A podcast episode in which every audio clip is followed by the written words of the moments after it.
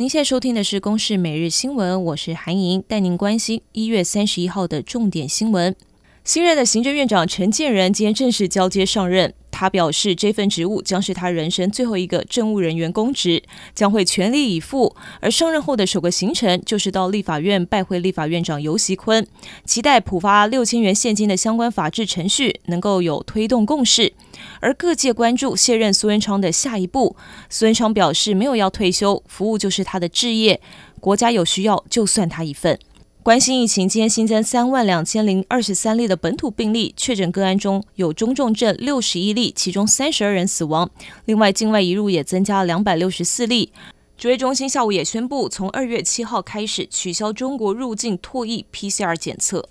而继日本政府宣布五月八号起将新冠肺炎降级为季节性流感，美国也跟进脚步，将会在五月十一号结束疫情的公卫紧急状态。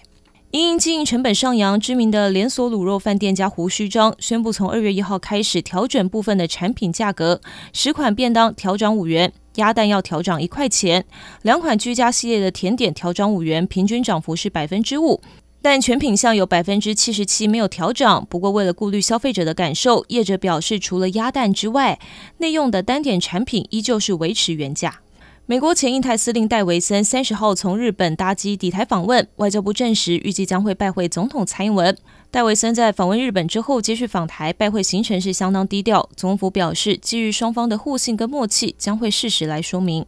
捷克总统当选人帕维尔三十号晚间跟总统蔡英文通话，随后也在推特发文表示，双方同意加强两国的关系，并且期待未来来跟蔡总统会面。外媒就报道，中国曾试图以一个中国原则阻止这一次的通话。以上新闻由公视制作，谢谢您的收听。